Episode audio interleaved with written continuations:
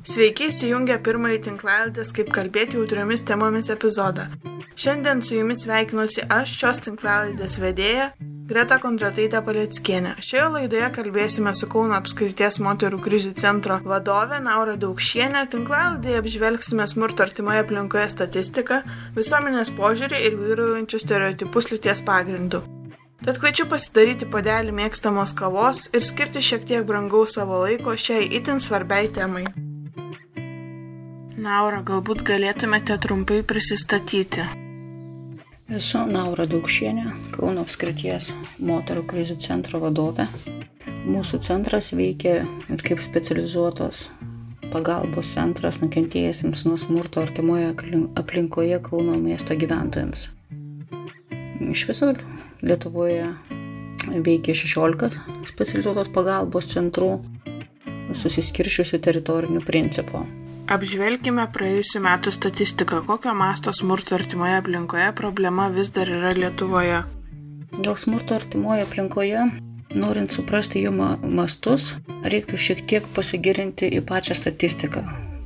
Jeigu mes imtume 2020 metus, tai pareigūnai sulaukė 58 553 pranešimų apie smurtą artimoje aplinkoje. Tai yra po 160 pranešimų kasdieną arba vienas pranešimas kas 10 minučių. Tačiau tik vienas iš aštuonių atvejų buvo pradėtas iki teisminis tyrimas dėl smurto artimoje aplinkoje. Iš to galima dar daryti išvadą, kad toli gražu ne visi iškvietimai dėl smurto artimoje aplinkoje tampa iki teisminiais tyrimais. Vis tai labai didelė dalis dėl įvairių priežasčių, gal negebėjimo identifikuoti smurto artimoje aplinkoje, galbūt e, perkvalifikuojama į kitas nusikalstamas veikas. 2020 e, metais užregistruoti 28 tyčiniai nužudimai artimoje aplinkoje. Tai yra 28,3 procento nuo visų tyčinių nužudimų. Tai yra tikrai labai dideli skaičiai. 28 žmonių mes netekom būtent ten, kur atrodo būtų saugiausia - savo namuose. Europos lyčių lygybės institutas nustatė, kad smurto šeimoje prieš moteris nuostoliai Lietuvoje galėtų sudaryti apie 650 milijonų eurų per metus, o smurtas lyties pagrindų apie 1,54 milijardo eurų per metus. Štai tokią sumą mes kaip valstybė, kaip gyventojai mokame už tai, kad nenorim pripažinti ir nematome tam tikrų išraiškų, nesuvokėme, kas tai yra smurtas, nesuvokėme, kur yra jo pačios šaknis. Kaip manote, kodėl skaičiai nemažėjo, tik auga? Jeigu imtume statistiką nuo 2011 metų, kada įsigaliojo apsaugos nuo smurto artimoje aplinkoje įstatymas, Kiekvienais metais pranešimų apie smurtą artimoje aplinkoje policija gauna vis daugiau ir daugiau. Tai gali takoti, žinoma, keli faktoriai. Vienas tai iš principo, kad mūsų visuomenė pagaliau supranta, kad smurtas šeimoje tai nėra kažkas gėdingo, ką reikia slėpti. Tai reikia viešinti, reikia kreiptis pagalbos. Ir antras momentas tai yra, kad pats smurtas yra vis dažniau atpažįstamas. Tai, kas anksčiau šeimose atrodydavo lik ir tam tikra norma, ar ne? Na taip, mes turim netgi tos posakius, kur sakydavome, kad e, neša moteris savo kryželį, turi savo kryželį, jį privalo nešti. Ateina laikas, keičiasi laikmečiai, kai mes suprantame, kad niekas nieko neprivalo keisti, visi žmonės yra lygus ir turi vienodas teisės. Pandeminis laikotarpis tikriausiai irgi paliko savo žymę pandeminis um, laikotarpis įtakos smurto artimoje aplinkoje statistikai tikrai poveikį davė. Ir kaip pastebėjo ne tik Lietuvos specialistai, bet ir ES kitų šalių specialistai, kad uh, procentaliai galbūt netiek ir daug išaugo smurto artimoje aplinkoje atveju. Tai kažkur būtų apie 20 procentų, tam tikrais momentais 25, labai nevienodai, tai būdavo periodais specialiuotos pagalbos centrų specialistai tiesiog e, statistiką vesdavo visais laikais per karantininį periodą ir stebėdavo kiekvienos savaitės suvestinės ir tikrai jos būdavo labai netolygios. Tai kreivė kildavo į viršų, tai vėl krisdavo žemyn, tačiau pats smurto pobūdis patapo žymiai žiauresnis. Smurtas įgavo žymiai žiauresnės formas šiuo periodu. Ir tai turbūt tikriausia nemaža dalim yra įtakota tai, kad visuomenė yra pavargusi, visuomenė yra išsekusi, žmonės neturi psichologinio atsparumo ir reikia labai nedidelės kibrištėlės, kad kriziniai santykiai, konfliktai, kurie gal prieš tai dominavo šeimoje, taptų atvirų smurtų, fizinių smurtų. Na, ir apskritai šios tinklaladės tikslas pasiekti kuo daugiau žiniasklaidos atstovų, kurie rašo tokia jautria visuomeniai tema. Tad pakalbėkime apie tai, kaip visgi reiktų žurnalistams rašyti apie smurtą patyrusius ir išgyvenusius nukentėjusius asmenys. Visuomenė nemažai gauna informacijos apie smurtą artimoje aplinkoje iš žiniasklaidos, iš kitų viešo informavimo šaltinių, tačiau tai, kaip yra tai pateikiama, dažnai klaidina, klaidingai interpretuojama klaidingai duoda suprasti visuomenėje, kas tai yra pats smurtas, kokios jo yra priežastis. O tai iš tikrųjų yra labai ir labai svarbu. Žodis auka tikriausiai netinkamas apibūdinti nukentėjusiam nuo smurto artimoje aplinkoje asmeniui. Mes atkreipime dėmesį, kad e, pirmiausia, smurtas artimoje aplinkoje, ką mes įgarsinam ar ne, iš tikrųjų tai yra smurtas lyties pagrindu. Nors mūsų valstybė to pripažinti teisiniais aktais nenori, tačiau 2020 metais, įmant statistiką iš nukentėjusių nuo smurto artimoje aplinkoje, 96 procentų sudarė moteris ir išlikusių 4 procentų 59 procentai, kablelis 2, nukentėjo vėlgi nuo tų pačių vyrų. Tai reiškia savo brolių, tėvų, vaikų suaugusiojų. Tai akivaizdžiai rodo, kad e, smurtas atimoje aplinkoje yra smurtas lyties pagrindu. Mes turime pagaliau suprasti, kad šaknis tokio smurto glūdi mūsų suvokime apie žmogaus teisės, apie prigimtinės vyro ir moters teisės, apie statusą šeimoje, apie tai, kas yra priimtina vyrui ir kas priimtina moteriai, kokios jos yra pareigos, Ir čia turbūt būtų galima pasakyti, kad e, dabar taip išbujojęs visuomenės požiūris ir posakis klasikinė šeima turbūt yra vienas iš labiausiai painių ir nesuvokiamų interpretacijų.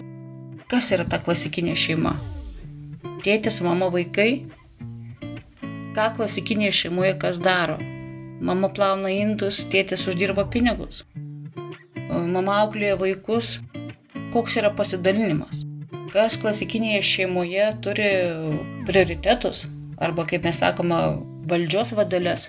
Čia yra labai daug painių klausimų, kurie susijęti tiesiogiai su auklėjimu, su vertybėmis, kurias mes perdodame vaikams, kada norim leisti jiems suprasti, kas tai yra šeima, ko galima tikėtis iš šeimos, kokias emocijas šeima, kokias e, gyvenimo pamokas tėtis ir mama mums suteikia.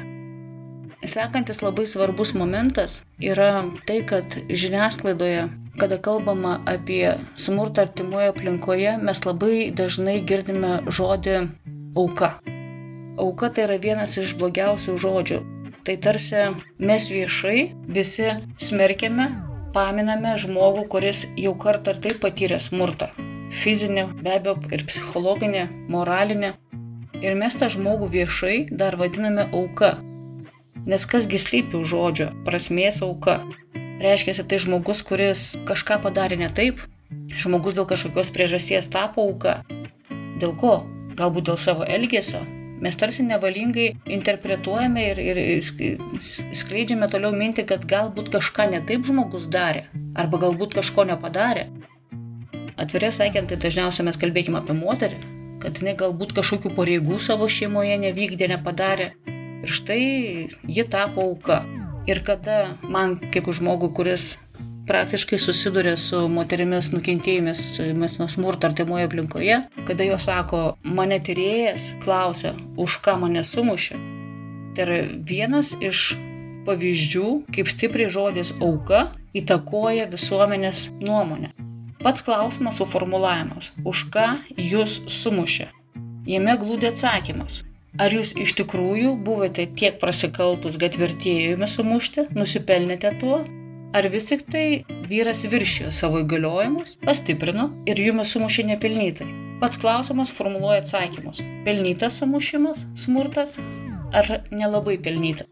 Todėl tokie žodžiai kaip auka tikrai yra netinkami, kada mes kalbame apie smurto artimoje aplinkoje, nukentėjusius žmonės nuo smurto artimoje aplinkoje, patyrusius smurto artimoje aplinkoje.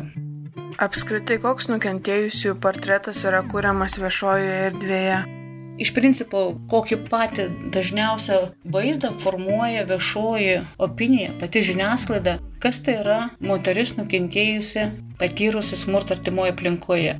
Dažniausiai tai yra asocijuojama su tam tikrų įgūdžių stoka, kad tai yra šeima su tam tikrom socialiniam problemom, rizikom padidintom, patirianti ekonominius nepriteklius. Galbūt tai yra viena iš problemų bedarbystė toje šeimoje.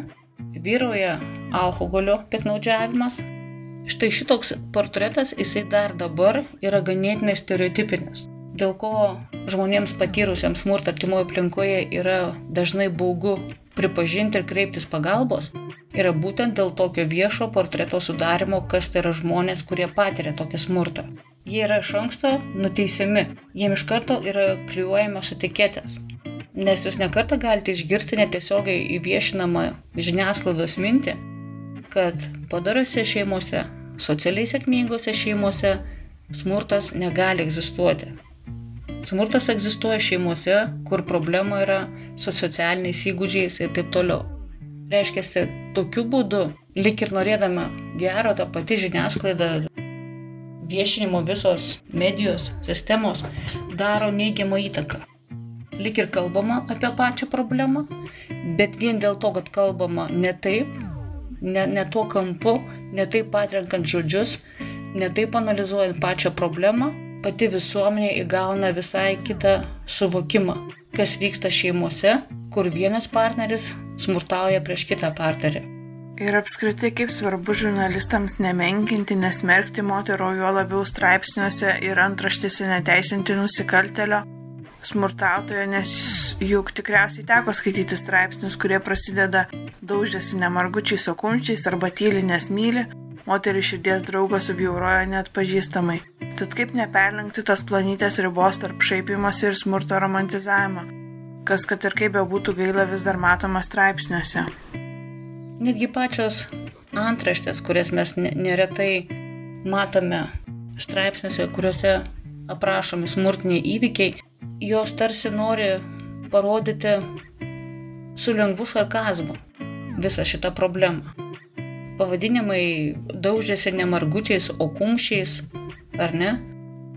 Ką reiškia toks pavadinimas? Tai tarsi lengvas pajokimas. Tai yra sarkazmas žmonių atžvilgių, kurie patyrė smurtą, šitą nelaimę patyrė. Tai nėra ta tema, kurią galima juokauti. Tai yra tema, kurią reikia labai gerai suvokti jos priežastis. Dėl ko jinai, iš kur jinai, kas iššaukė smurtą šeimoje. Juk smurtas neatsiranda staiga vieną dieną. Prabudam, susipykom ir susimušėm. Iki to laiko, kol šeimoje įvyksta fizinis smurtas, ilgą laiką dominuoja psichologinis smurtas, ekonominis smurtas, įvairios kitos jo rūšis. Fizinis smurtas tai yra jau pats finalas. Tai, ką mes matome pačioje pabaigoje. Ir čia turbūt reiktų atkreipti dėmesį, kad Lietuvos teisės aktai yra labai nepalankus tiksliniai prevencijai, užkirtančiai kelią smurtiniams nusikaltimams šeimoje. Egzistuoja du svarbus dokumentai - apsaugos nuo smurto artimoje aplinkoje įstatymas, kuris pripažįsta kaip smurtą ekonominį, psichologinį, fizinį, seksualinį ir yra baudžiamasis kodeksas, kuriuo naudojantis galima žmogų smurtavusi nubausti tik už vienos rūšies smurtą. Tai yra fizinė Visos kitos smurto rūšis yra praktiškai neįrodoma. Teisės aktai prieštarauja praktiškai būdžiamajam kodeksui, jie tarpusavyje mažai susijęti, atveria duris pačiam smurtautojui, sudaro įvaizdį jo nebaudžiamumo. Kadangi jeigu moteris iškvies policiją dėl bauginimų, didelių bauginimų, nelauks, kol ją sumuš, atvažiavus policija iki teisminio tyrimo nepradės. Nes smurto fakto kaip o nėra. Bet jeigu šeimoje policija kviečiama dėl grasinimų, bauginimų 2, 3, 4 kartus, tai reiškia, tikrai kažkas šeimoje vyksta. Tačiau tokiai šeimai pagalba nėra teikiama. Nėra pradedamas iki teisminis tyrimas, nėra perdodama informacija specializuotams kompleksiniams centrams, kurie galėtų pradėti teikti pagalbą moteriai, aiškintis, kas vyksta šeimoje, kokie tie grasinimai, kas lypi už, už tų uždarų durų Nes vieną dieną tie grasinimai gali virsti realybę ir mes galim išgirsti apie tą 28 nužudimo atvejį, kurių praėjusiais metais buvo 28. Ar smurtas vis dar laikomas įtin stereotipiškų reiškinių ir kaip su to kovoti? Mūsų pats mąstymo būdas apie smurtą yra tikrai labai stereotipinis. Mes nesuvokėm jo priežasčių, jo eigos Dažnai bendraujant su moterimis, kurios patyrė smurtą, aš akcentuoju tokį dalyką, kad jos kaip smurtą fiksuoja būtent tik tai tą momentą, kada buvo pakelta ranka, kada patyrė fizinį smurtą. Bet pagalbos procese išaiškėjus, kad jau 2, 3, 4, 5 metus šeima gyveno pagal griežtą diktatą vieno žmogaus, kada santykiai buvo paremti tik tai tuo, kad vienas žmogus turi teisę įsakyti savo nuomonę, savo mintis, kitas žmogus tokios teisės neturi, partneriai net nesupranta. Moteris, kuri tai patiria, nesupranta, kad jinai randasi jau smurtinėse santykiuose. Ir tik tai laiko klausimas, kada jie iš ekonominio ir psichologinio perės į fizinį smurtą. Todėl viešas kalbėjimas įvairiose žiniasklaidos priemonėse, kaip mes pateikėme šią problemą, yra neišpasakytai svarbus. Nuo ko reiktų pradėti, kaip reiktų nagrinėti šią temą, Dažnai netgi klausima, ar pakankamai daug. Dažnai kalbama tą temą, rašoma tą temą. Pakankamai daug. Iš tikrųjų pakankamai daug. Tačiau ko aš pasigendu, tai giluminės analizės. Ką daryti, kad to nebūtų. Mes rašom apie pasakmes, apie įvykius, tragiškus įvykius, tarsi besivaikydami tam tikrų sensacijų kokios tai dar buvo aplinkybės, kas įvyko, kas ką padarė, kas ką sumušė, kiek stipriai. Reikėjo vežti į, į, į ligonę, nereikėjo vežti. Tai vėlgi man kvepia tam tikrų sensacijų ieškojimų, bet ne tikrai atjauta ir noru suvokti, kas vyksta visuomenėje ir ką tie smurtiniai atvejai rodo. O juk pati pradžia visuomenėje, suvokime, kas yra smurtas ir dėl ko jisai yra, Tai yra paprastas dalykas - supratimas. Kad mes turim suprasti, kad pagrindų pagrindas tai yra lygios žmonių teisės. Mes turim pagaliau kalbėti apie moterų ir vyrų lygias galimybės. Naura, dėkoju Jums už pokalbį, tačiau mūsų laikas šiandien jau baigėsi. Tad tariu ačiū ir mūsų klausytojams. Iki kitų kartų.